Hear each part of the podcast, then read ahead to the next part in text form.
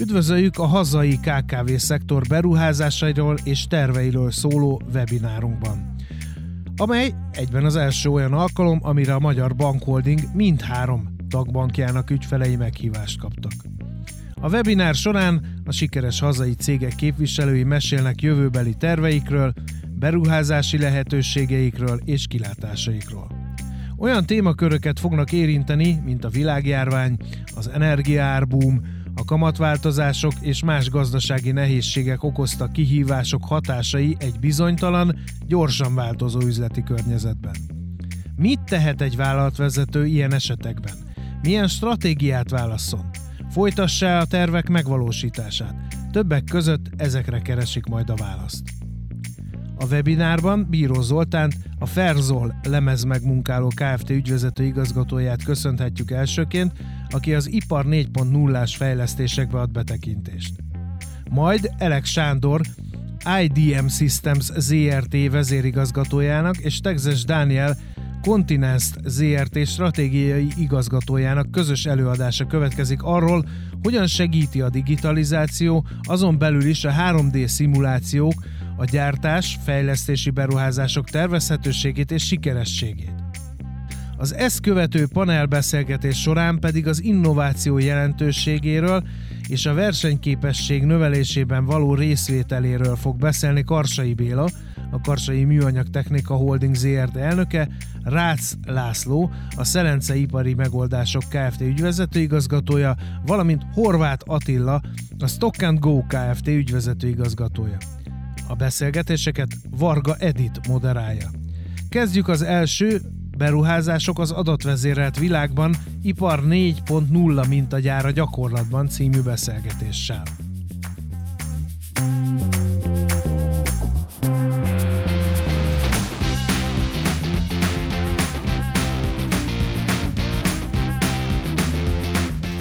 Szeretettel köszöntöm Bíró Zoltán urat, a Tápiószőlősi székhelyű Ferzol lemez megmunkáló Kft. alapítóját, többségi tulajdonosát, ügyvezető igazgatóját. Családi vállalkozásként indult annak idején ez a cég, így aztán a szülők, az édesapa alapította a céget, így aztán azt gondolom, hogy Zoltán életének jelentős részét a vállalati környezet, ez a vállalatnak a környezete határozta meg. De arra kérem, hogy mutatkozzon önbe inkább röviden, magáról csak pár mondatban mondjon, legyen kedves pár szót, illetve az, hogy ön hová teszi, vagy hogyan látja a kezdeteket. Először is üdvözlök mindenkit, Bíró Zoltán vagyok, a tápjószőlősi családi vállalkozásunknak, a Ferzol lemezmegmunkáló Kft-nek a tulajdonosa és ügyvezetője. Hát cégünk vékony finom lemez megmunkálással foglalkozik, alkatrész és most már részegységgyártásokkal, a gazdaság különböző területein jelen vagyunk, a hűtéstechnikától a mezőgazdaságon keresztül számítástechnika, távközlés, bankipar és a csomagküldő, most a legújabb csomagküldő szolgálatoknak kihelyezett csomag átvevő pontjainak a gyártásában. Igen, és kiskorom óta be voltam vonva a cég életébe, és ez belém ívódott, és talán ezért is igen hatékonyan tudok részt venni a cég életében még ma is. Hány telephelyük van, és hány főt foglalkoztatnak?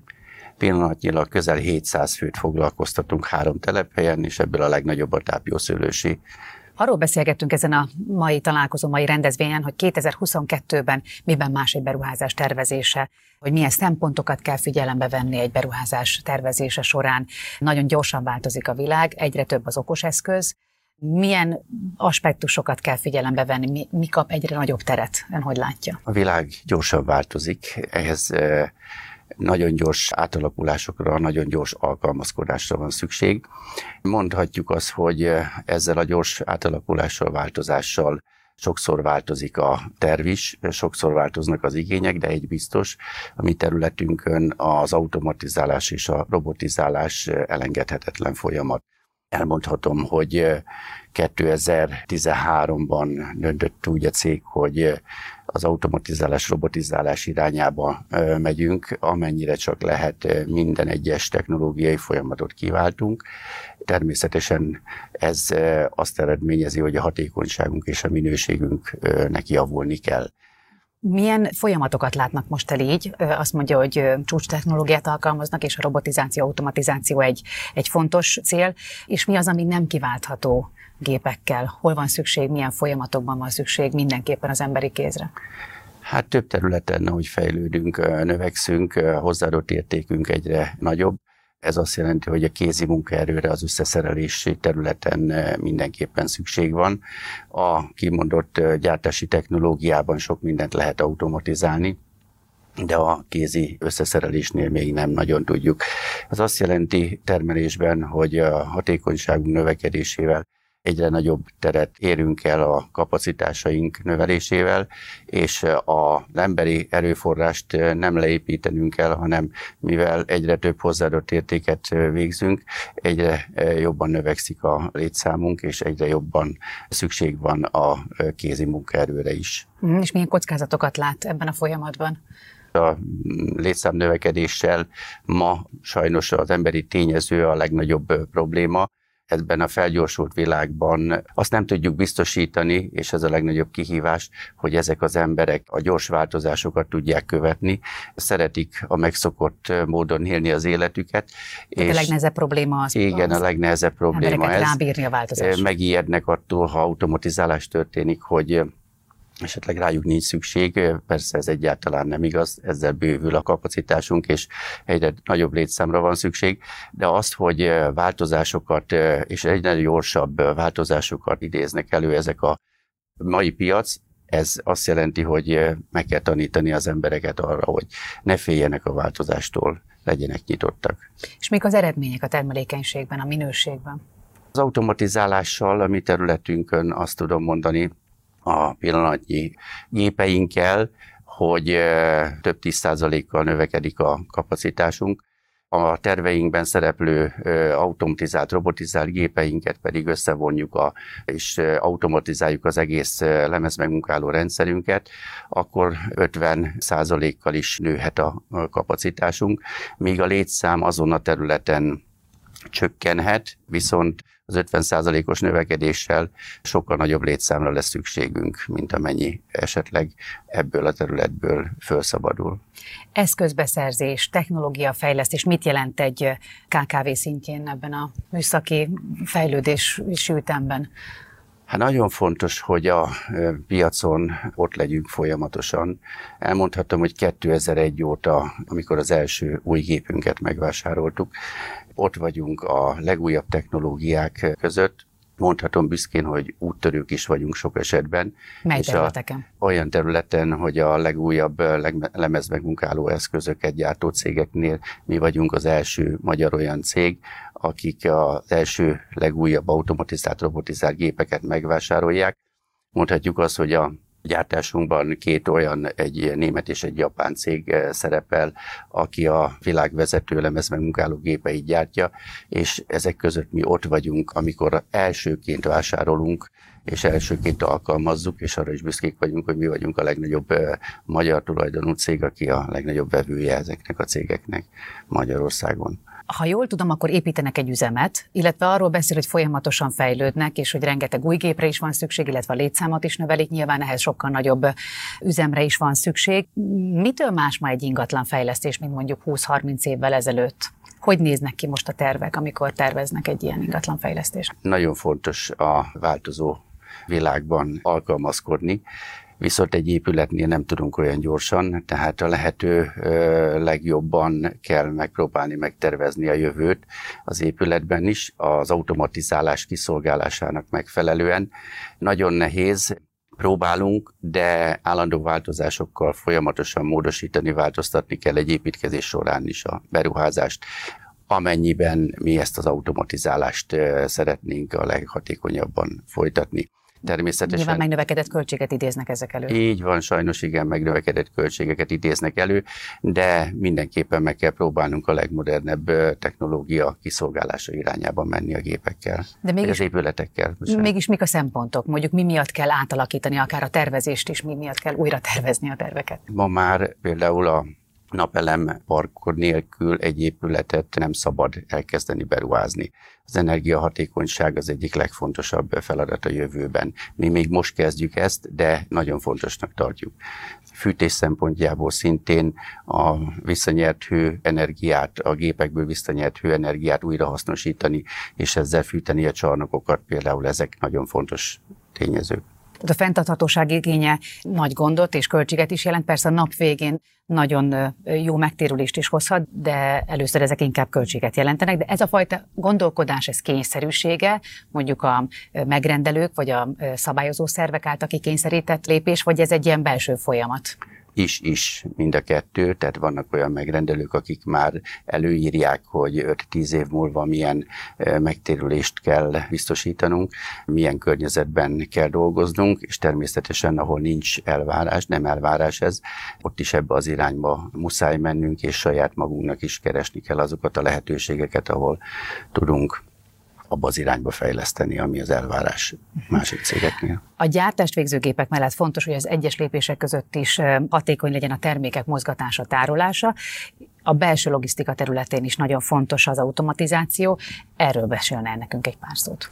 A belső logisztika nagyon fontos a cég életébe, ez az a költség, amit nem fizet meg a megrendelő. Tehát úgy kell kialakítanunk a belső logisztikánkat, hogy az a lehető legkisebb költséggel és a leghatékonyabb működéssel működjön. Ez természetesen az évek folyamán a növekedésünkkel egy adottság is volt, hogy egy bizonyos szintig tudjuk ezt alakítani, de most érünk el olyan szinteket, amikor nagyobb, mérté, nagyobb épületeket, nagyobb csarnokokat tudunk építeni, össze tudjuk vonni az eszközeinket, a technológiáinkat, és ezáltal hatékonyabban tudjuk ezt a belső logisztikát kialakítani próbáltuk ezt az elmúlt években is, az elmúlt két évtizedben végrehajtani, de a lehetőségeink nem voltak meg ahhoz, hogy egy területen, egy épületen belül esetleg ezt meg tudjuk valósítani. A belső logisztika területén belül igyekszünk ott is a új Targonca parkot, egy litium akkumulátoros Targonca flottát cseréltünk, ami szintén hatékonyabb működést és a jövő energiafelhasználását veszi figyelembe. Ehhez képezni is kellett a munkaerőt, gondolom. Hát valamilyen szinten igen, belső képzéseket folyamatosan tartunk minden területen, és természetesen, hogyha vásárolunk valamilyen technológiát, akkor a gyári képzéseket mindig felhasználjuk, igénybe veszünk. Mi az, amiről most be tud számolni jövőbeni tervekről? Milyen fejlesztésekre, beruházásokra készülnek? Milyen műszaki tartalommal, értékben, milyen támogatást vesznek ehhez igénybe? Hát folyamatosan figyeljük a támogatási lehetőségeket, eh, és eh, igénybe vesszük. Mi most már átléptünk, nagyvállalat vagyunk, és a CNC megmunkálásunkat szeretnénk egy eh, új nagy csarnokba elhelyezni. Most pillanatnyilag kettő üzemcsarnokban működik, és ezt szeretnénk egy olyan nagyméretű csarnokba, ahol még további bővítést is tudunk, és itt a teljes automatizálást szeretnénk megvalósítani. Ez azt jelenti, hogy egy másfélszeres hatékonyságot szeretnénk elérni. Hát ez körülbelül egy olyan négy-öt éves folyamat lesz, mire ezt meg tudjuk valósítani. Nagyon szépen köszönöm a beszélgetést, Bíró Zoltán. Hallották a Ferzó lemez megmunkáló Kft-től. A következő előadás előadói között köszönhetjük Elek Sándort, az IDM Systems ZRT vezérigazgatóját. 3D szimulációs technológiájukkal nagyobb beruházások megvalósulásait segítik, minimalizálva azok kockázatát. Szolgáltatásuk lényege, hogy egy részletes terv elkészítésével meg tudják állapítani, hogyan kell elhelyezni a gépeket, hogyan kell berendezni az üzemet. Lemodelleznek a gyártás előkészítésétől kezdve mindent, a folyamatokat és a költségeket is. Az előadás másik szakértője Tegzes Dániel, Continest ZRT stratégiai igazgatója. A Continest ZRT összecsukható mobil konténer megoldásokat kínál, olyan speciális, rövid időtartamú használatra, ahol nagyobb tömegeket kell kiszolgálni. Legyen szó elszállásolásról, iroda vagy tárgyalóteremről, vagy akár elsősegélynyújtó pontról. Előadásuk lényege, hogy hogyan segítik a gyártás-fejlesztési beruházások tervezhetőségét és sikerességét a digitalizációs megoldások. Jó napot kívánok! Elek Sándor vagyok. A célom az, hogy a közép, kis és középvállalkozásoknak a számára egy olyan megoldási csomagot kínáljak föl, egy lehetőség, ami elindítja a gondolatokat, és egy kicsit korszerűbb irányban tudnak kezdeményezni megoldásokat, döntéselőkészítéseket tenni a, a jövőben a nevünk, az IDM, ez egy szórövidítés, ami gyakorlatilag az innovatív digitális gyártás szavakból származik. Mint mérnök iroda és magas mérnöki hozzáadott értékel foglalkozó cég, nagyon fontos, hogy legyenek olyan stratégiai együttműködéseink nagyobb gyártókkal, akiknek nyilván a magyarországi képviselete is adott, és ez nem csak termék eladás területén kapcsolódik, hanem a szolgáltatások és partneri együttműködésben is a szolgáltatási és tudás portfóliót nézzük, akkor azt lehet elmondani, hogy egyrészt van egy nagyon erős, de hagyományosnak nevezhető gyártásautomatizálási tudás, ez itt a bal oldalon látható, ami nyilván áll egyfajta villamos irányítás technikai, gépészmérnöki tudás elemekből, és nyilván egy széles technológiai tudásból. A másik oldalon, ami itt a jobb oldalon látható, azok pedig azok a gyártás digitalizációs megoldások, amik ki tudják egészíteni a hagyományos automatizálási tudást, és gyakorlatilag egymással kommunikálva, egymást segítve tudnak egy magasabb szintű szolgáltatást létrehozni. A mai életünket azt gondolom mindenki érzékeli, hogy áthatja az a fajta digitalizáció, ami zajlik, és folyamatosan alakul át körülöttünk minden. Ez pedig különösen igaz a, az iparra, ami az elmúlt időszakban, elmúlt tíz évben beindult változások, egy nagyon intenzív változás, amit ipar 4.0-val divatos megjelölni, megnevezni.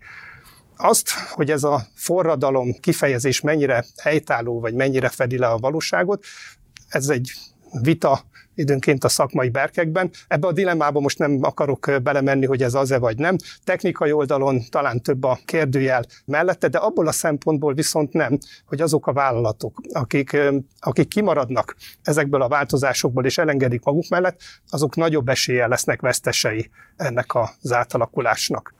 Az ábrán egyébként látható azok a területek, amelyeket leginkább az ipar 4.0 alá szoktunk az iparban eh, sorolni, és eh, ha fogalmilag eh, tekintjük a meghatározását, akkor nekem a Nemzeti Technológiai Platform Szövetség fogalmál talán hozzám a legközelebb, amiben ő is kiemeli azt, hogy, hogy egyfajta virtualizációra szükség van. Feltetjük a kérdést, ami sokszor megjelenik az ipar 4.0-ás területek között, hogy egy új robotnak, egy új ipari robotnak az integrációja a rendszerbe vajon, vajon a mostani nagy változásoknak a része? Én szerintem nem, ezért már nagyon régóta velünk vannak az ipari robotok, tehát önmagában egy robot integrációja nem nevezhető annak. És kiemeltem néhány területet, mert ebből a nagy portfólióból nyilván nem tudunk ma mindennel foglalkozni, ez pedig a, gyárt, folyamat és gyártás szimuláció, amivel többek között mi is foglalkozunk, és erről szeretnék egy rövid kis összefoglalót adni. Mielőtt a részletekbe belemennénk, még egy általános áttekintés, az ipar 4.0 érettségi fokait egy ilyen hatos skálán is szoktuk jelölni, ami egyfajta üzleti érték mutató is egy fejlődési pályán. Kezdődik egy digitalizációnak nevezett alap első lépéssel, ahol itt a digitalizáció szűkebb értelemben csak magát az eszközöknek, a termelő eszközöknek a adatkapcsolattá való felruházását jelenti, tehát az, hogy be tudjuk kapcsolni valamilyen hálózatba, és több lépésen az átláthatóságon, az előrejelzésen, a predikciókon keresztül jutunk el végezetül hatodik állomásként az adaptálhatóság szintig, ami már egy nagyon komplex dolog, hogy az, az a kérdés, hogy miként avatkozzunk be magába a gyártásba, hogyan avatkozunk be azokkal az algoritmusokkal, amiket a háttérbe tudunk futtatni, és milyen üzleti értéket, üzleti előnyt fogunk ezzel elérni a gyártásban. Mindenki előtt, akik, akik a gyártás világában élnek, ismertek azok a kihívások, problémák, amik folyamatosan meghatározzák az életünket. Ezek a problémák lehetnek egyrészt a beruházásokkal kapcsolatosak, tehát amikor vagy a beruházás előkészítése, koncepciógyártás, vagy maga a végrehajtása zajlik, ezt baloldalon soroltam néhányat, és lehetnek természetesen már maga az üzemeltetés során, gyártás során előjövő olyan problémák, amik folyamatosan jelen vannak. Természetesen a jelenkorunk digitalizációja előtt is voltak nagy és komplex beruházások, tehát akkor is voltak sikeres gyártás és, és beruházási esetek, viszont viszont azok a kihívások, amik jelenleg megvannak, azok egyre erősebbek, egyre fokozódnak. Néhányat kiemelek itt, ugye a beruházási oldalon jellemzők azok, hogy elhúzódik egy-egy beüzemelés, csúszik a végátadási határidő, jelentős lesz a többletköltség, vártnál magasabb lesz a ciklusidő, és nagyon lassú a felfutása a termelésnek. Azt gondolom mindenki számára ismerős jelenségek. De maga a gyártás során is rendkívül sok olyan kihívás van, amire meg kell felel, aminek meg kell felelni, és jobban, mint 20-30 évvel ezelőtt. Ilyen az, hogy egyre komplexebb, és egyre több az új termék. Ha a beszállítói lánc akadozását emlem ki, akkor aztán igazán jelenleg is aktuális téma, hogy a beszállítói láncok mennyire akadoznak, mennyire hosszúra nyúltak ezek a reakcióidők. És hát természetesen nagyon fontos az is, amikor keresünk az okát annak, hogy vajon mi az oka a kisebb termelési kihozatalnak. A következőben nézzük meg azt, hogy azok a szimulációk, folyamat és gyártás szimulációs megoldások, amiket mi is képviselünk, hogyan tudják ezeket a problémákat csökkenteni, hárítani. Három kategóriára bontanám föl ezeket a fajta lehetőségeket. Az első, ami a teljes termelési folyamatra vonatkozik, és gyakorlatilag a beruházás előkészítésére, egy új beruházás előkészítésére vonatkozik. Több szintű szimulációt lehet itt létrehozni. Az alapszintű egy folyamatszimuláció, ami olyan kérdésekre tud választ adni, hogy mi a logikai sorrendje a gyártásnak, milyen termékmixel, milyen fajta kapacitásokat tudunk kihozni, és milyen operátorigények mellett. A folyamat szimuláció mellett a gyártás szimuláció egy magasabb szintű szimuláció, itt már megjelennek ezek a jobb oldalon is látható 3D-s ábrák, ahol már ugye elhelyezzük a gyártást egy layouton, alapvető gép specifikációkat tudunk megadni, azoknak a helyigényét, azoknak a kapcsolatát, és nyilván le tudjuk ezeket a logisztikai vonalakat is szimulálni, az operátorok mozgását, és hát természetesen egyfajta költségvetést is létre tudunk hozni már ebben a szakaszban, ami sokkal pontosabb. Ez adott esetben egy banki hiteligénylésnél is fontos lehet. A második nagy kategória szintén új beruházásokra vonatkozik, de itt nem a teljes láncot nézzük, hanem, hanem egy gyártógép, vagy egy gyártócellára, tehát egy szűkebb egységre vonatkoztatva. Annyival több, mint az előző, hogy itt sokkal mélyebb részletekbe megyünk bele a gyártásnak a modellezésében, és megjelenik harmadik szinten már az az úgynevezett virtuális beüzemelés, amikor a modellt alkalmassá tesszük arra, hogy egy külső szoftverrel, tehát maga a valódi vezérlő szoftverrel működtessük, és gyakorlatilag lepróbálható, előtesztelhető a szoftvereink, a vezérlés és a különböző eszközöknek a beállításai. Ezáltal azért a kockázatok jelentősen csökkennek. A harmadik kategória pedig az, amikor már meglévő gyártáshoz kapcsolódunk. Itt több lehetőség van, ahol a szimulációt használni tudjuk, akár egy bővítés során, akár a az automatizáltsági szintnek az emelésére, előtesztelésekre, akár a meglévő gyártásunknak az optimalizálására, szűk keresztmetszettek keresésére, és hát akármilyen hibakeresésre, karbantartásra. Itt az a fontos, és az a nagyszerű ebben a szakaszban, hogy egy, egy digitális modellen való keresgélés közben a gyártásunk vígan üzemelhet. Ezeket a lehetőségeket egy párhuzamos térben tudjuk vizsgálni és keresni, és csak azt a megoldást kell telepíteni, amiben már egészen biztosak vagyunk. Minél kevesebbet fogjuk így zavarni a, a meglévő gyártásunkat. Mi az IDM-nél egy szolgáltatási életciklust állítottunk fel arra, hogy hogyan kell az ügyfél problémától és annak a mélységétől függően olyan tanácsakot és olyan rendszereket szállítani, ami az ő igényeit legjobban kiszolgálja. Itt a, az első lépés az az, hogy megismerjük nyilván a problémát, meg a terméket, a technológiát, a legvége pedig az, hogy üzemeltetésre is alkalmas megoldásokat viszünk. Az első fele az inkább egy koncepció gyártás, egy, egy folyamatszimulációs terület, a második fele már maga a beruházások megvalósítása, időszakában és üzemeltetése időszakában. Látszik azért az, hogy a gyártás szimuláció az minden pontján meg tud jelenni ennek az életciklusnak. Mielőtt tovább megyünk, engedjenek meg néhány eh, fogalom meghatározást, ami nem egy iparági konszenzus, inkább azt mondanám, hogy ez az IDM saját belső meghatározása. Három kategóriát eh, tudunk fölállítani annak függvényében, hogy a valós fizikai rendszerünk, tehát maga a valós rendszer, és a digitális modellje között milyen a kapcsolat, milyen szintű a kapcsolat. Az első, eh, amikor gyakorlatilag csak a a valós rendszer egyes paraméterei alapján létrehozunk egy szimulációt, az csak digitális modellnek nevezzük, visszafelé csatolás semmi nincs. Gyakorlatilag egyik irányban sincs egy aktív adatkapcsolat. A második szint az az, amikor a valóságból már adatokat átviszünk a digitális modellbe, tehát különböző szkenáriókat tudunk futtatni azokkal a paraméterekkel, amit, amit a valós rendszerből veszünk át. De a visszacsatolás az még nagyon esetlen. A harmadik szint pedig a legkomplexebb, amit mi digitális sikerpárnak nevezünk, és csak ezt nevezzük mi digitális sikerpárnak, amikor ez az adatkapcsolat már oda-vissza is létezik. Gyakorlatilag a, a digitális térben, a virtuális térben, a szimulációban tudunk futtatni olyan megoldásokat, szkenáriókat, amit visszacsatolunk a valós rendszerbe, és ezáltal tudjuk magasabb szinten optimalizálni, hatékonyabbá tenni a rendszert, tehát egy nagyobb üzleti értéket tudunk teremteni. Ha itt visszagondolunk egy pillanatra a korábban bemutatott hat lépcsőre, akkor gyakorlatilag itt érjük el azt a hatodik lépést, amikor már beavatkozunk, különböző algoritmusokkal beavatkozunk a termelésbe, a fizikai rendszerünkbe. Ahhoz, hogy jobban el tudjuk helyezni és csoportosítani tudjuk a különböző szimulációs lehetőségeket, ezt egy ilyen XY koordináta rendszerben tudjuk elhelyezni, ahol az X-tengelyen a maga gyártórendszerünk komplexitása alapján adunk egy skálát, kiindulva a gyártógép szintről, mint legegyszerűbb esetről, a gyártócella az már egy átfogó terület, és a teljes gyártósor ugye a, a legnagyobb. Az Y-tengelyen pedig maga a szimuláció komplexitását vizsgálhatjuk. A legalsó szint az a fajta proof of concept folyamat szimuláció, ami a legegyszerűbb, Utána következik egy szimulációnak nevezett rész, aminek továbbfejlesztett változata az, amikor már virtuális üzembehelyezésre alkalmas a modellünk, és a negyedik legmagasabb szintet itt most a digitális sikerpárként fogalmazhatjuk meg, amikor már a modell és a valóság között oda-vissza kapcsolat létezik. És ezeknek a meccéspontjaiban mindenütt értelmezhető valamilyen megoldás, egy ilyen use case.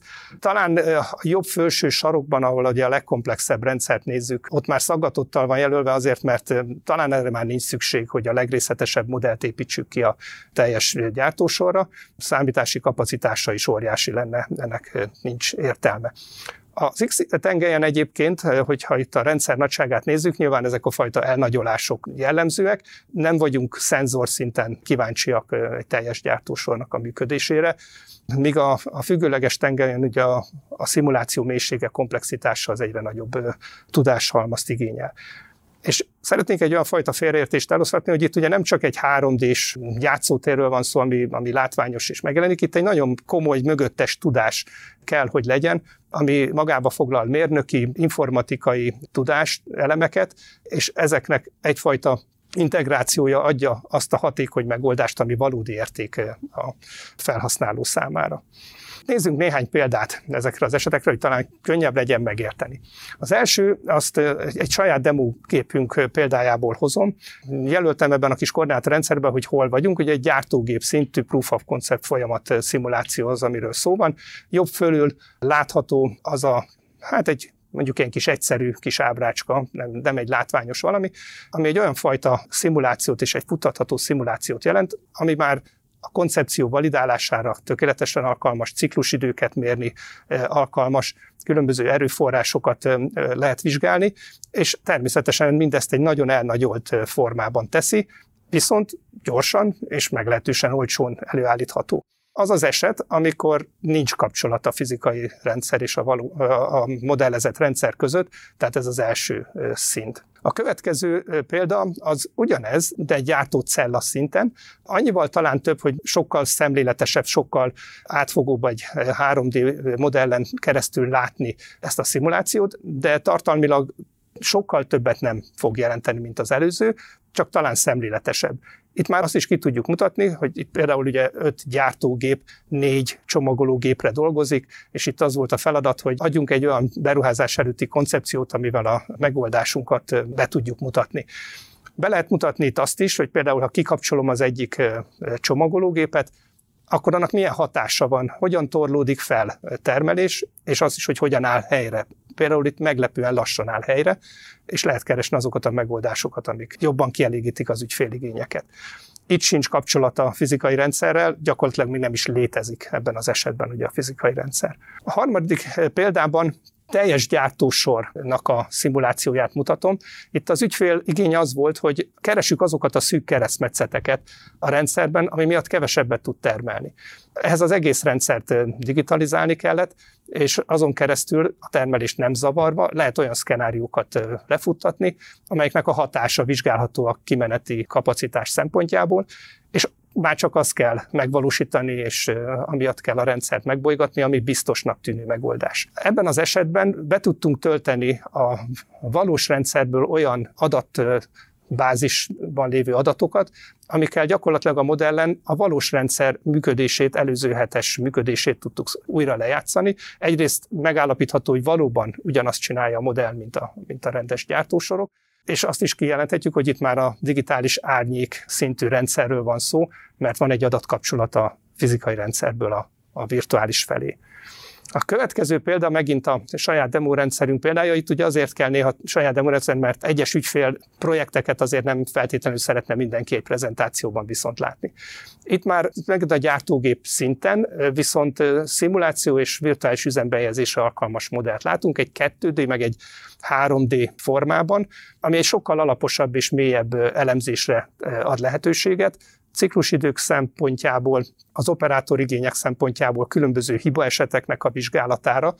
Ugye ebben az esetben alkalmassá tehető a rendszer, említettem ugye itt a magasabb szint az, az amikor a, a modell nem a saját logikája alapján működik, amit külön leprogramozunk, hanem azokkal a vezérlő szoftverekkel, ami a valós rendszert is fogja működtetni, tehát egy virtuális üzembehelyezésre alkalmasá tehető, tehát ez is a második szintnek felel meg. Itt egy pillanatra még hadd álljak meg, és ennek a virtuális üzembehelyezésnek, ami egy nagyszerű dolog a mai lehetőségek körében, ennek a lényegét tényleg röviden hagy világítsam meg, mert délután lehetne beszélni róla. Arról van szó, ugye, hogy a hagyományos beruházás, gyártórendszer beruházások esetében meglehetősen hosszú az a szakasz, amikor terepen beüzemelünk.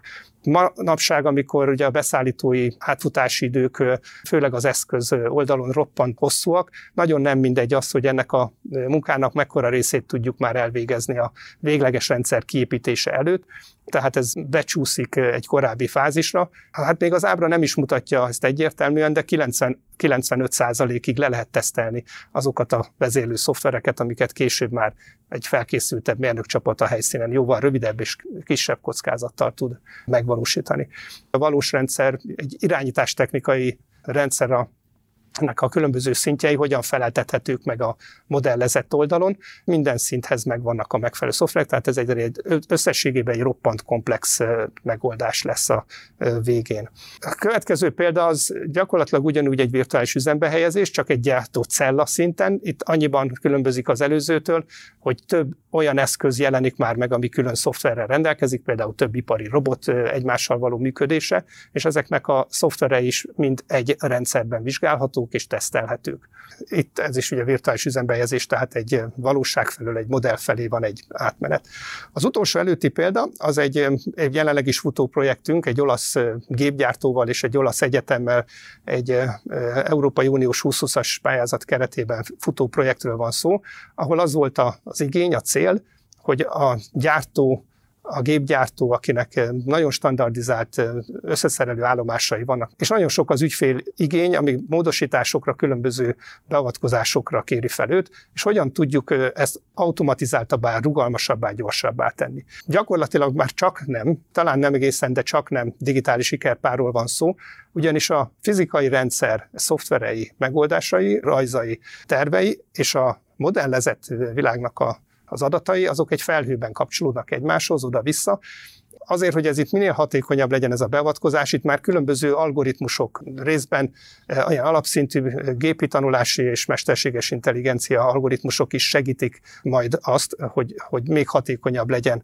az a fajta beavatkozás a gépi oldalon, ami, ami az, az átállás gyorsaságát és kockázatmentességét tudja biztosítani. Itt tehát már talán azt lehet mondani, hogy egy digitális sikerpáról van, vagy lesz szó. És utolsó példám, amit egy picit részletesebben mutatnánk be, az megint egy ilyen gyárt, teljes gyártósori szimuláció. Itt a Continest partnerünkkel együtt visszük ezt a projektet aki az ábrán középen látható összecsukhat, összehajtható konténert gyártja, amire egyre nagyobb az igény, és felmerült az, hogy nagyobb mennyiségben szeretné ezt gyártani, hozzunk létre egy olyan rendszert, amivel ezt az újfajta technológiát lemodellezzük.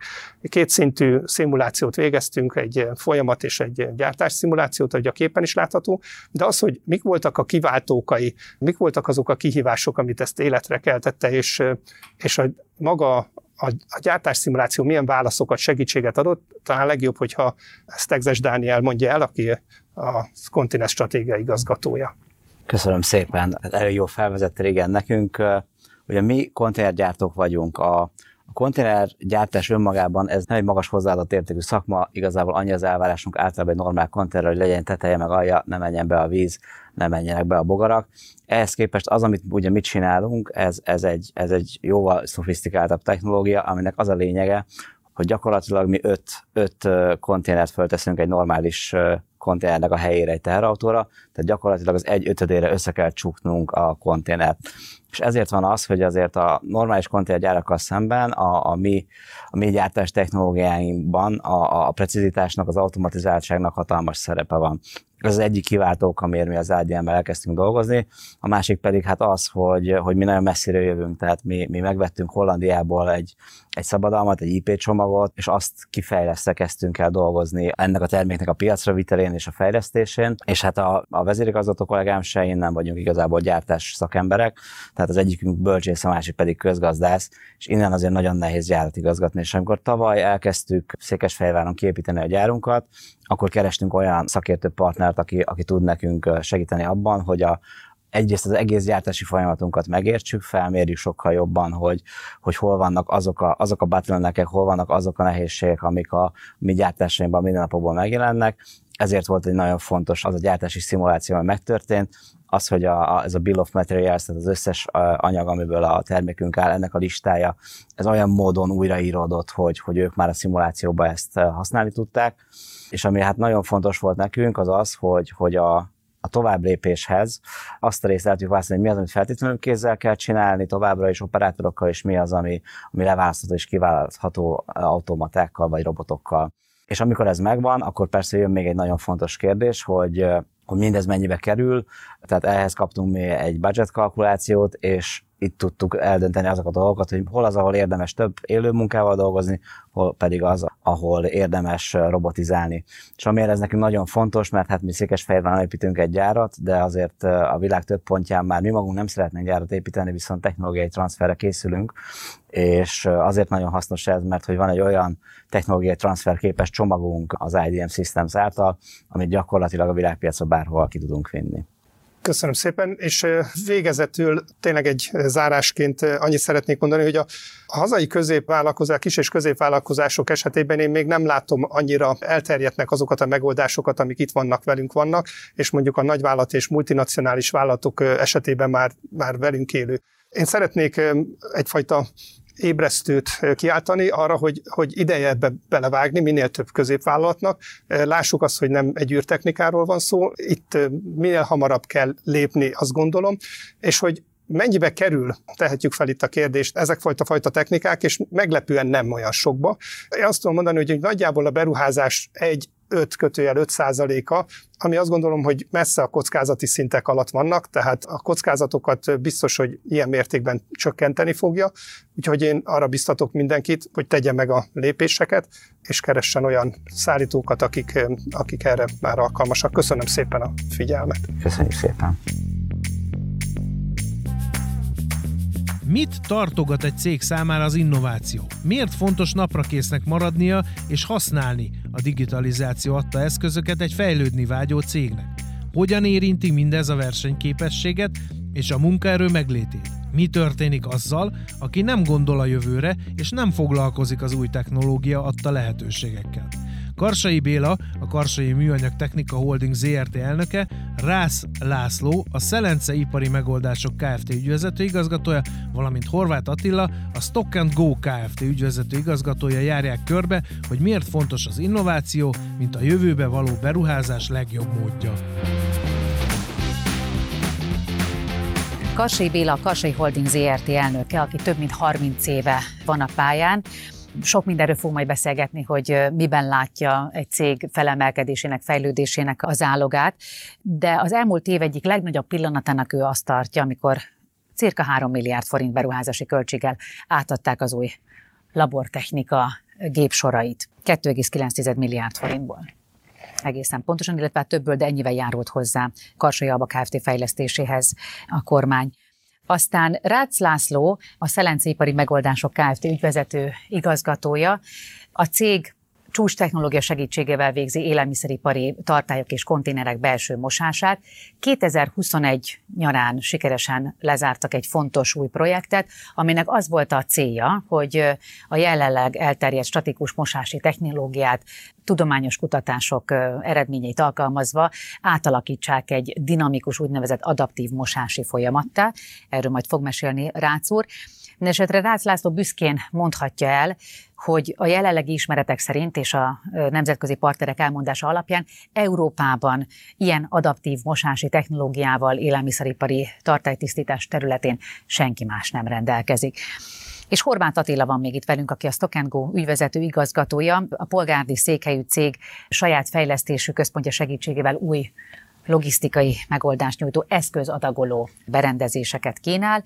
A legújabb fejlesztésű automatáik lehetővé teszik, hogy az eszközeikben folyamatos kontrollrendszer működjön, és ennek eredményeként mindenből csak annyi fogy, amennyire feltétlenül ö, szükség van, és a kiszolgáláshoz sem kell extra erőforrás. Nos, ez volt a három sikerkép, igazából inkább csak egy ilyen csináló ahhoz, hogy mind a három cégvezető, akik egyébként nagyjából egy régióban dolgoznak Székesfehérvár környékén, hogyan élik meg azt, amikor az innováció kézzel foghatóvá válik. A Karsai Holding 9 telephelyen működik, 760 alkalmazottal, hogyha jól tudom.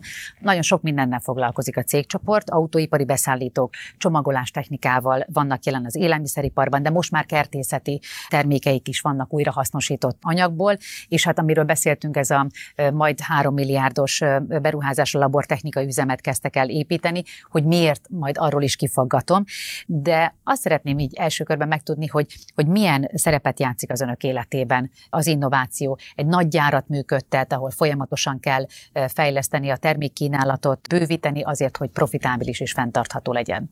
Tehát milyen szerepet játszik az innováció ebben a folyamatban? Nekem nagy szerencsém volt, mert még 1990-es évek elején, amikor egész Magyarország megtanulta vagy legalábbis elkezdődött a megtanítása annak, hogy innováció létezik a világban, mert addig nyilván fejlesztések voltak, de ez az innováció szó, ez egy olyan, először olyan szitok szó volt, majd aztán kezdtük megtanulni, hogy gyakorlatilag egy innovációba bevont termék, ami egy újdonság, egy pluszt hoz, akkor annak magasabb a profit tartalma.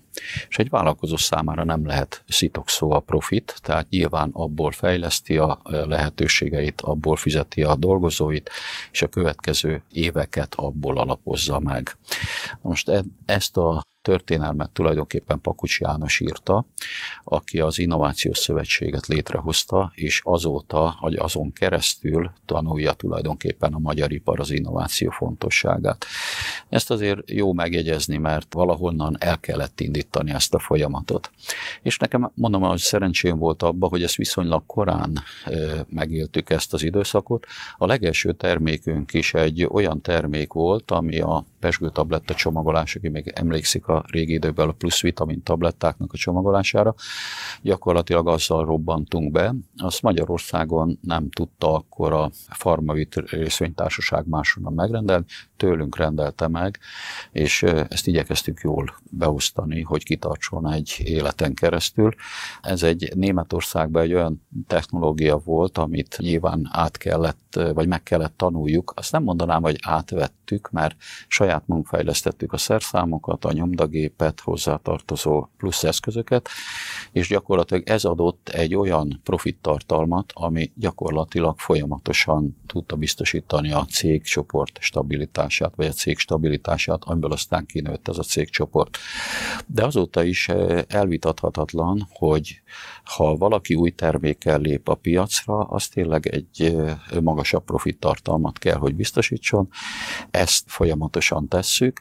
Most ez a megemlített beruházás is például arról szólt, hogy Magyarországon a kórházaknak a felhasznált alapanyagai, berendezései, eszközei, amit vásárolnak, 18%-a pénzügyminisztériumi adat, 18%-a az, ami Magyarországon kerül legyártásra.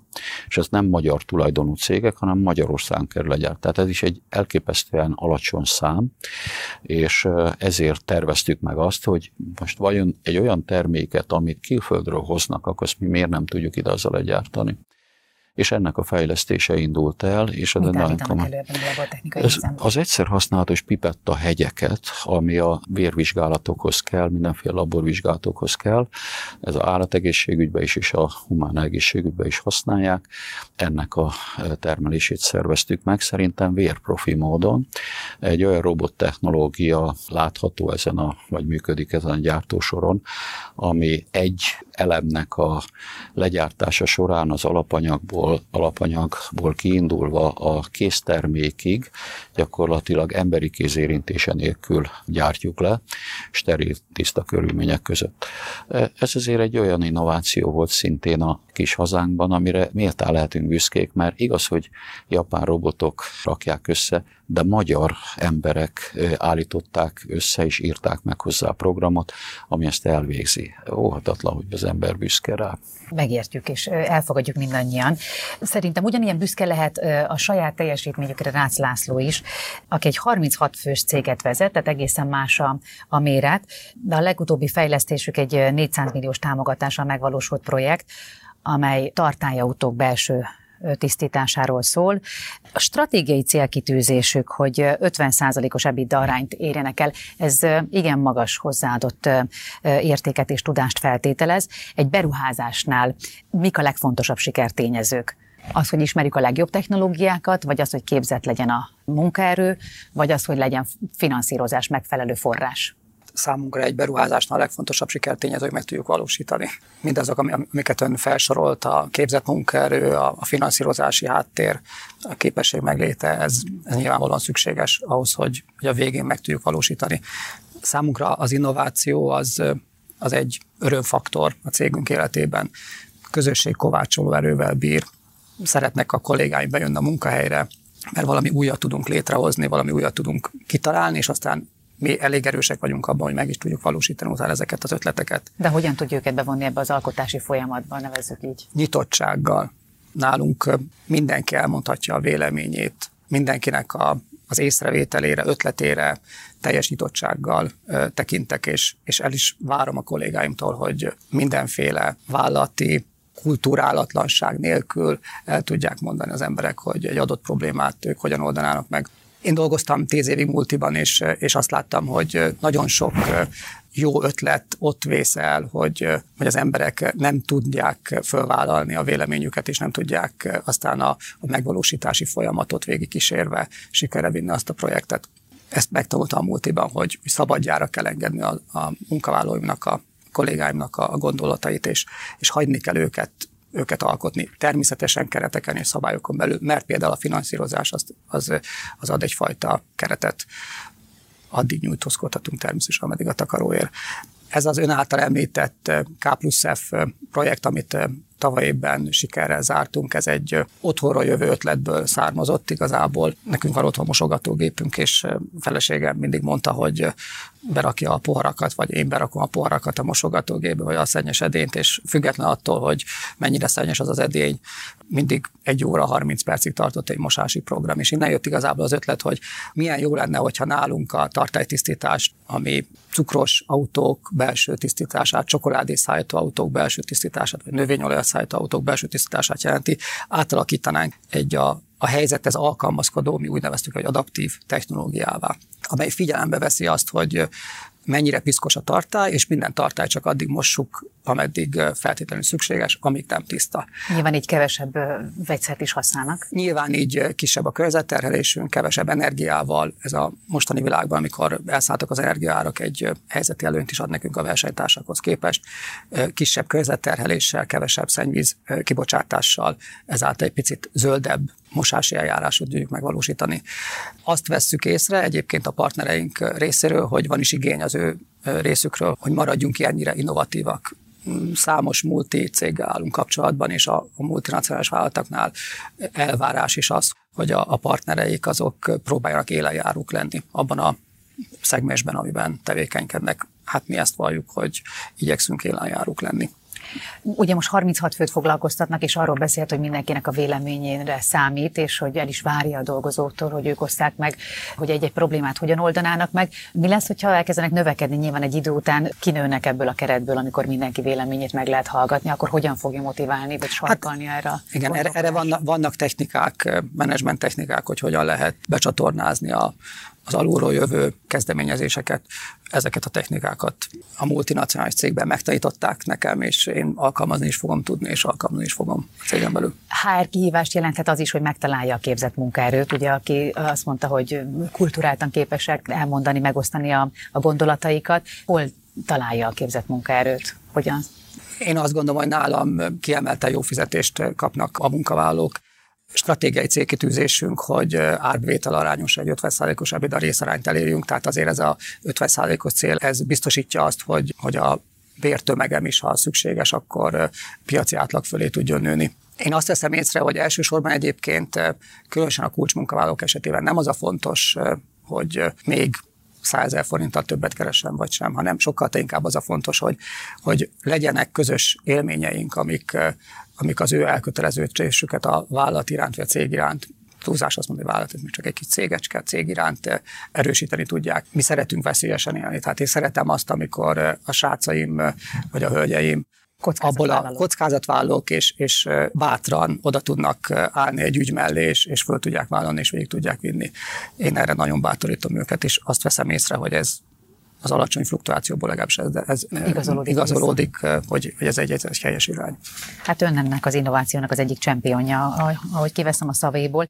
És hát Horváth Attila azt gondolom, hogy szintén ebben a sorban nagyon jól illeszkedik, aki az 50 fős Rolcon és Stock Go vezetője. Egyedi el- előbbi, tehát a Rolcon egyedi gyártáshoz szükséges rendszerek előállításával, robotizálással foglalkozik, a Stock Go pedig új termékek kelet-európai piacra történő gyártásával és kereskedelmével spirálos automatákkal foglalkoznak, ugye ezeket gyártják, és ezekkel kereskednek nagyon sokféle modellt kell létrehozni, hogy folyamatosan fejleszteni kell ezeket az automatákat. A szoftvert is önök csinálják integrálva a vállalatirányítási rendszerhez, meg még nagyon-nagyon sok mindent csinálnak. A Fox Post automatákat például önök gyártják. Szóval, hogy folyamatosan fejlődik a cég, és mindig új modelleket és megoldásokat hoznak létre. Mi ennek a mozgatórugója? Ez, ez egy külső kényszer, vagy belső indítatás? Nem lehet külön választani kell hozzá egy külső, hiszen a vevők azok állandóan kérik és igénylik ezeket az újításokat és újdonságokat, hiszen ezért tartunk ott, ahol tartunk, de kell hozzá egy belső csapat is, aki ezt létrehozza, aki oda tud menni állni és megérteni annak a, az üzenetét, amit a cégek adnak. Ugye mi is nagyon sok nagy multinacionális nagy céggel dolgozunk, fejlesztünk rendszereket és célgépgyártó rendszereink vannak, ahol a mérnökeink megvalósítják azokat az elképzeléseket, amit pont a multinacionális nagy cégek tudnak használni egy gyártási folyamatban. És ezeket beletesszük és beintegráljuk utána a saját termékeinknek a fejlesztéseibe is. Azok a cégek, akik használják, ők jelzéseket adnak, és elmondják nekünk, hogy mit szeretnél. És ezeket, ha bele tudjuk tenni, akkor még jobban használhatóvá válunk a rendszereinkkel. Melyek ez azok a megoldások, amelyekre a legbüszkébb? Magában a spirálos autó, amelyet beszélgettünk, az egy nagyon régebbi termék, de nekünk egy nagyon széles termékcsaládunk van, és a dobozos egyedi tárolásokon keresztül, a bérléseken keresztül, a raktári kiváltásokon keresztül, gyakorlatilag mindent, ami a tárolásban van, azt össze tudjuk integrálni, és egyben gyártjuk is. De ami a legbüszkébb vagyok, azt, azt gondolom, hogy az a műszaki csapat, aki ezt létrehozza, és nem a termék, ami erről tevékenyed. Hát többit azt ki tudjuk találni. Sokszor azt gondolnánk, hogy, hogy igazi innovációra, vagy nagyon gyakran van ez a, hát most már mondhatom, hogy tulajdonképpen tévképzet, hogy igazi innovációra csak a, csak a nagy multinacionális vállalatok képesek, mert azoknak megvan a megfelelő tőkerejük, meg piacuk, meg hátterük, és hogy ők okosabbak. Az biztos, hogy sokkal magabiztosabbak, de önök három különböző méretű céget képviselnek, és az önök példája, az önök vállalata ellentmond ennek hogyan tudnák összefoglalni, hogy mi az a képesség, az az adottság, az a tudás, vagy az a, az a készség, amivel el lehet érni fejlődést? Én pont fordítva gondolom. A multinacionális cégeknél vannak beállt rendszerek és pontosan abból, arról híresek szerintem, hogy megölik az innovációs, megölik a kreativitást a diákokba, és fel is hívnám figyelmüket, hogy figyeljenek arra, amikor eléjük teszik a szerződést az egyetem második évében, hogy egy nagyszerű koponya is gyorsan köteleződjön el. Mert még hazán belül is működik az agyelszívás, még egy kis cégnél, ahol nincsen korlátlan anyagi forrás, hogy sokkal többet kell azon gondolkodni, hogy ezt a feladatot hogy oldjam meg. Tehát a kreativitást az biztos, hogy jobban segíti a kisvállalati légkör, mint a nagyvállalati, ezt lehet, hogy meg tudod erősíteni. Én valahogy így látom, és erre nagyon kellene figyelni, mondom a diákoknak, és nekünk magyar vállalatulajdonosoknak is, hogy mi vonzuk be ezeket az embereket, és megmaradjon a kreativitásuk. Mert tulajdonképpen a kreativitás hozza aztán a, a új korszerű, szebb, jobban környezetbarátabb termékeket. Én ezt így látom. És az innovatív gondolkodást. Egyetért ezzel ön, Rácz úr? Igen, egyetértek. Azzal egészíteném még ki, hogy bár a hét főbűn egyik a hiúság, de, de mégis az innovációnak szerintem egy nagyon fontos mozgatórugója az, hogy, hogy nem gondolom azt, hogy a másik az okosabb, mint én vagyok, és, és vagy, van bennem annyi önbecsülés, hogy én kicsiként meg tudom csinálni azt, amit egy multi nagyként sem tud megcsinálni adott esetben. A hiúság az egy nagyon jó mozgatórugó, hogy ad egy önbecsülést az embernek, és ad egy, ad egy, egy belső készítést, egy motivációt, egy hajtóerőt, hogy igen, meg tudjuk csinálni, és meg tudjuk csinálni. Ez egy építő jellegű mozgatórugó ez a hiúság. Szerintem a multinacionális nagy cégek azért kellenek, mert ők kívánják az innovációt. Tehát ők a célgépgyártó részlektől állandóan kérik ezeket az újabb és újabb ötleteket, ebben táplálják anyagi és feladat oldalról is ezt, hogy ez folyamatosan menjen. Tehát szerintem ennek a két rendszernek a szimbiózus kapcsolata az, ami leghozhatja ezeket az állandó újdonságokat. Az a kérdés, hogy mennyire támaszkodnak pályázatokra támogatásokra, amikor beruházást terveznek, és hogy nem kötik-e meg nagyon a kezüket a saját tőkés fejlesztésekhez képest ezek a támogatási feltételek vagy pályázati feltételek? Azt gondolom, hogy egy beruházás akkor jó, hogyha megáll a lábán. Tehát nem szabad bennünket az vezéreljen egy beruházási döntésnél, hogy kapok hozzá támogatást, vagy nem kapok. Az más kérdés, hogy nyilván jól esik egy támogatás, egy lendületet adhat. Mi nekünk azért volt ez nagyszerű az elmúlt évünkben ez a beruházás, mert magunktól nem álltunk volna neki, de kaptunk egy inspirációt, egyrészt azért, hogy Magyarországon legyen elegendő gyógyászati eszköz, vagy hát egy egyszer használatos eszközrendszer, és ezért meg tudtuk valósítani. Tehát biztos, hogy bele segített, de innentől kezdve ennek az egész labortechnikai üzletágnak a továbbfejlődéséhez meg kell teremteni önállóan a eszközforrást, vagy a anyagi forrást. Tehát mindenkinek úgy kellene gazdálkodni, úgy kell gondolkodnia, hogy saját beruházása eltartsa saját magát. Ha csak mindig pályázati pénzzel lehet életbe tartani, akkor szerintem nem jó beruházás bíró úr, önök is nagyon-nagyon sokszor vesznek igénybe, mondta is, hogy figyelik a pályázatokat. Önöket nem korlátozza? Természetesen egyetértek Karsai úrral, tehát meg kell állni a saját lábán egy vállalkozásnak. Mi úgy gondolkodunk, hogy ha van egy pályázati lehetőség, akkor az csak egy plusz lehetőség nekünk, egy plusz fejlesztés. Mi a céljainkat minden áron el akarjuk érni, pályázatok nélkül is. Természetesen a banki támogatásra is szükség van, de pályázat nélkül is el kell érni egy vállalkozásnak. Ma már mindenhez kell informatikus vagy fejlesztő. Horváth úr ezt meg tudja erősíteni. Hogyan lehet rávenni a jó szakembereket, hogy egy nagy vállalat helyett, de erről beszélt is Karsai úr, de szívesen hallom az önök véleményét is, hogy egy kis cégben dolgozzanak. Az egyik nagyon fontos, hogy itt tényleg kreatívak, és meg tudják valósítani magukat. A nagy multinacionális nagy cégek beállítják az embereket, beteszik egy skatujába, teljesen mindegy, hogy milyen szinten vannak, és ezekben a skatujába próbálják őket működtetni. A kis cégeknél, akik tényleg innovatívak, ők nekik pedig azok az emberek jönnek, akik tényleg akarnak alkotni valamit, és ezt gyakorlatilag hozzá tudják tenni az ő szakmai tudásokat, és ebbe egyetértek, mert ez nem csak pénz kérdése, hanem a kreativitásnak, a kiéléseknek a kérdése is. Hazai sikerágazatokról hallottunk jó részt, ezekről számoltunk be, iparlogisztika termelés, de mi a helyzet olyan iparágakkal, amelyek látszólag kevésbé digitalizálhatók? megcímezve érzem magam. Tehát itt egy, ha jól veszem ki, egy raktár irányból tették fel a kérdést. Én azt gondolom, hogy digitalizálni mindenhol lehet, csak meg kell keresni a megfelelő megoldásokat. Nyilván vannak speciális területek, amik, amiknél már speciális eszközökre van szükség.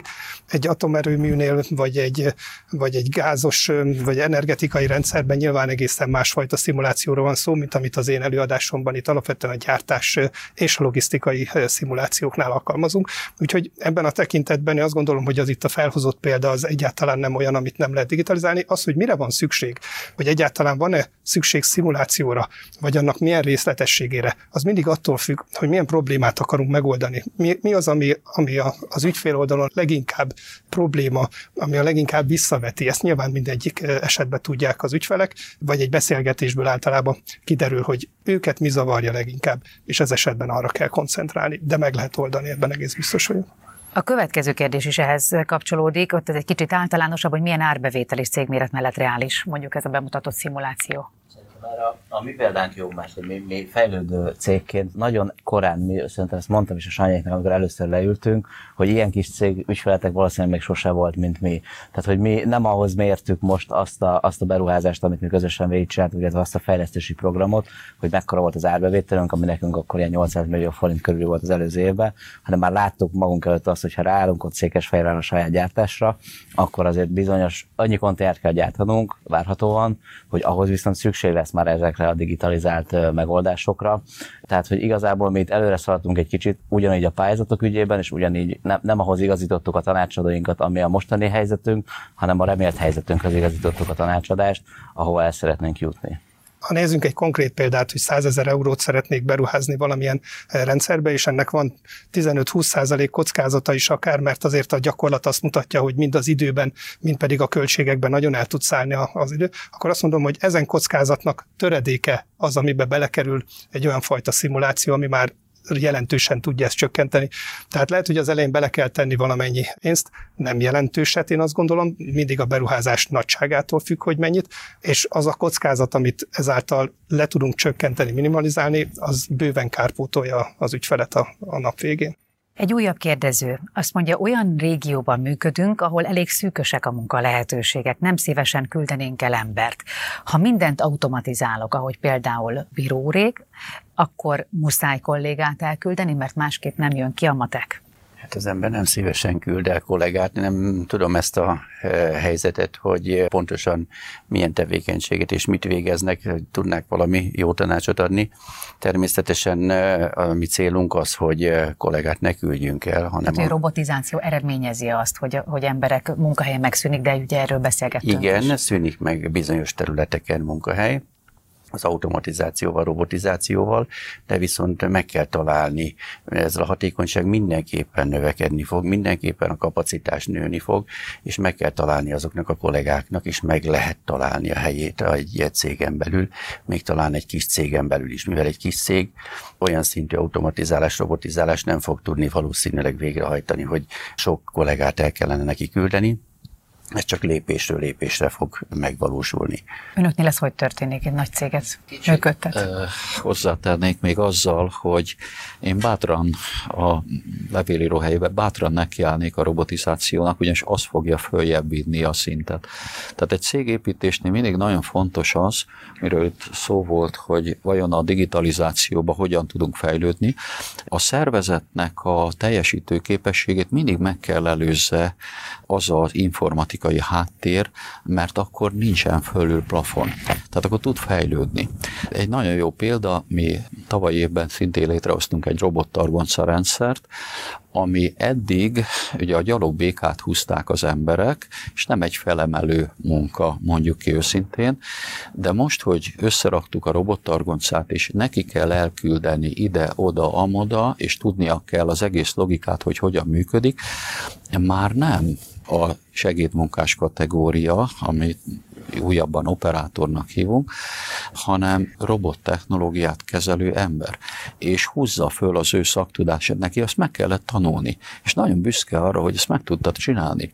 Tehát én azt gondolom, hogy én nem félnék a kérdező helyébe attól, hogy robot technológiát beépíteni, inkább az lesz, a, meg fogja figyelni, az lesz az eredménye, hogy inkább szeretnek és megtartó ereje lesz annak, hogy robotokkal kell dolgozni majd az embereknek, és az már az ő felelőssége persze, hogy kétszer annyi munkát vállaljon. Szerintem meg fogja tudni oldani. Köszönöm szépen. Öntől szeretném kérdezni a következő kérdés, vagy nek, önnek szeretném feltenni a következő kérdés, az energiahatékony beruházásról. Ön szerint az csak azért fontos, mert van rá támogatás, vagy azért, mert az valóban megtérül? Én onnan indult, indítanék, hogy szerintem a pályázatos támogatások azok nem egy lehetőség egy cégnek, hanem egy kötelezettség. Én ügyvezetőként nem is tehetném meg azt szerintem, hogy hogyha van egy pályázati lehetőség, akkor azon a cégem ne induljon, ugyanis versenyhátrányt okozna a megtörlési számokban a többiekhez képest. Tehát nekem muszáj elindulnom ezeken a pályázatokon. Élvezem természetesen ezeknek a pályázatoknak az előnyét, mert jobbak a megtörlési számaim ezáltal, de ismétlem egy kötelezettség ezen elindulni. Ami a levélírónak a kérdését illeti, hogy, hogy, hogy támogatás miért ez, hogy támogatás miatt, vagy azért, mert ez valóban megtérül a nap végén? Ez abszolút megtérül, olyannyira megtérül, hogy abszolút megerősített bennünket a, a piaci pozíciónkban, tehát hogyha én most belenézek a visszapilotó tükrönbe, akkor nem nagyon látom a versenytársaimat ebben a dologban, ami egy nagyon jó leső érzés egyébként, és szeretném is ezt fenntartani, tehát nem tudok más tenni, mint hogy rohanunk előre, akár pályázati pénzek bevonása mentén, és folyamatosan fejlesztünk, és folyamatosan élvezzük ennek a közösségépítő erejét is nálam jó a hangulat a cégen belül, szeretünk bejárni, dolgozni, jó kedvel, bőséggel csináljuk, amit, amit teszünk. Ennek legalább annyira, ez legalább annyira pozitív a cég életében, mint, mint most az, hogy 5% vagy 8% a megtörés egy adott projektnek. Annyira jól lelkesít, hogy nem csodálkoznék, hogyha érkezne egy pár szívi most itt a webinárium után önökhöz. Elek Sándor úrhoz van még egy utolsó kérdés, hogy az agráriumban van-e kereslet az önök terméke iránt, dolgoznak-e az ágazatban? Kicsit olyan a kérdés, mint hogyha ismernék a tevékenységünket, mert van történetesen agráriumban is egy nagyon érdekes projektünk. Nem vagyok feljogosítva, hogy most ennek részleteiről beszéljek, de én azt gondolom, hogy az agrárium az egyik olyan kiszemelt terület, ami így a következő időszakban több támogatást és figyelmet fog kapni. Nyilván ennek rengeteg oka van, és azra most nincs időnk átbeszélni, hogy miért, de nagyon jól alkalmazhatók ezek a megoldások. Ennyit el tudok árulni, és nyilván szűkebb körbe be lehet mutatni olyan eredményeket, amik, amik az agráriumot támogatják. És még egy mondat erejéig még visszatérjek itt a, a robotizációhoz, hogyha már nálam van a szó. Ugye azt felszokták tenni, hogy a robot a robotok meg az automatizáció majd kiváltja az embereket, és, és nekik nem lesz munkájuk.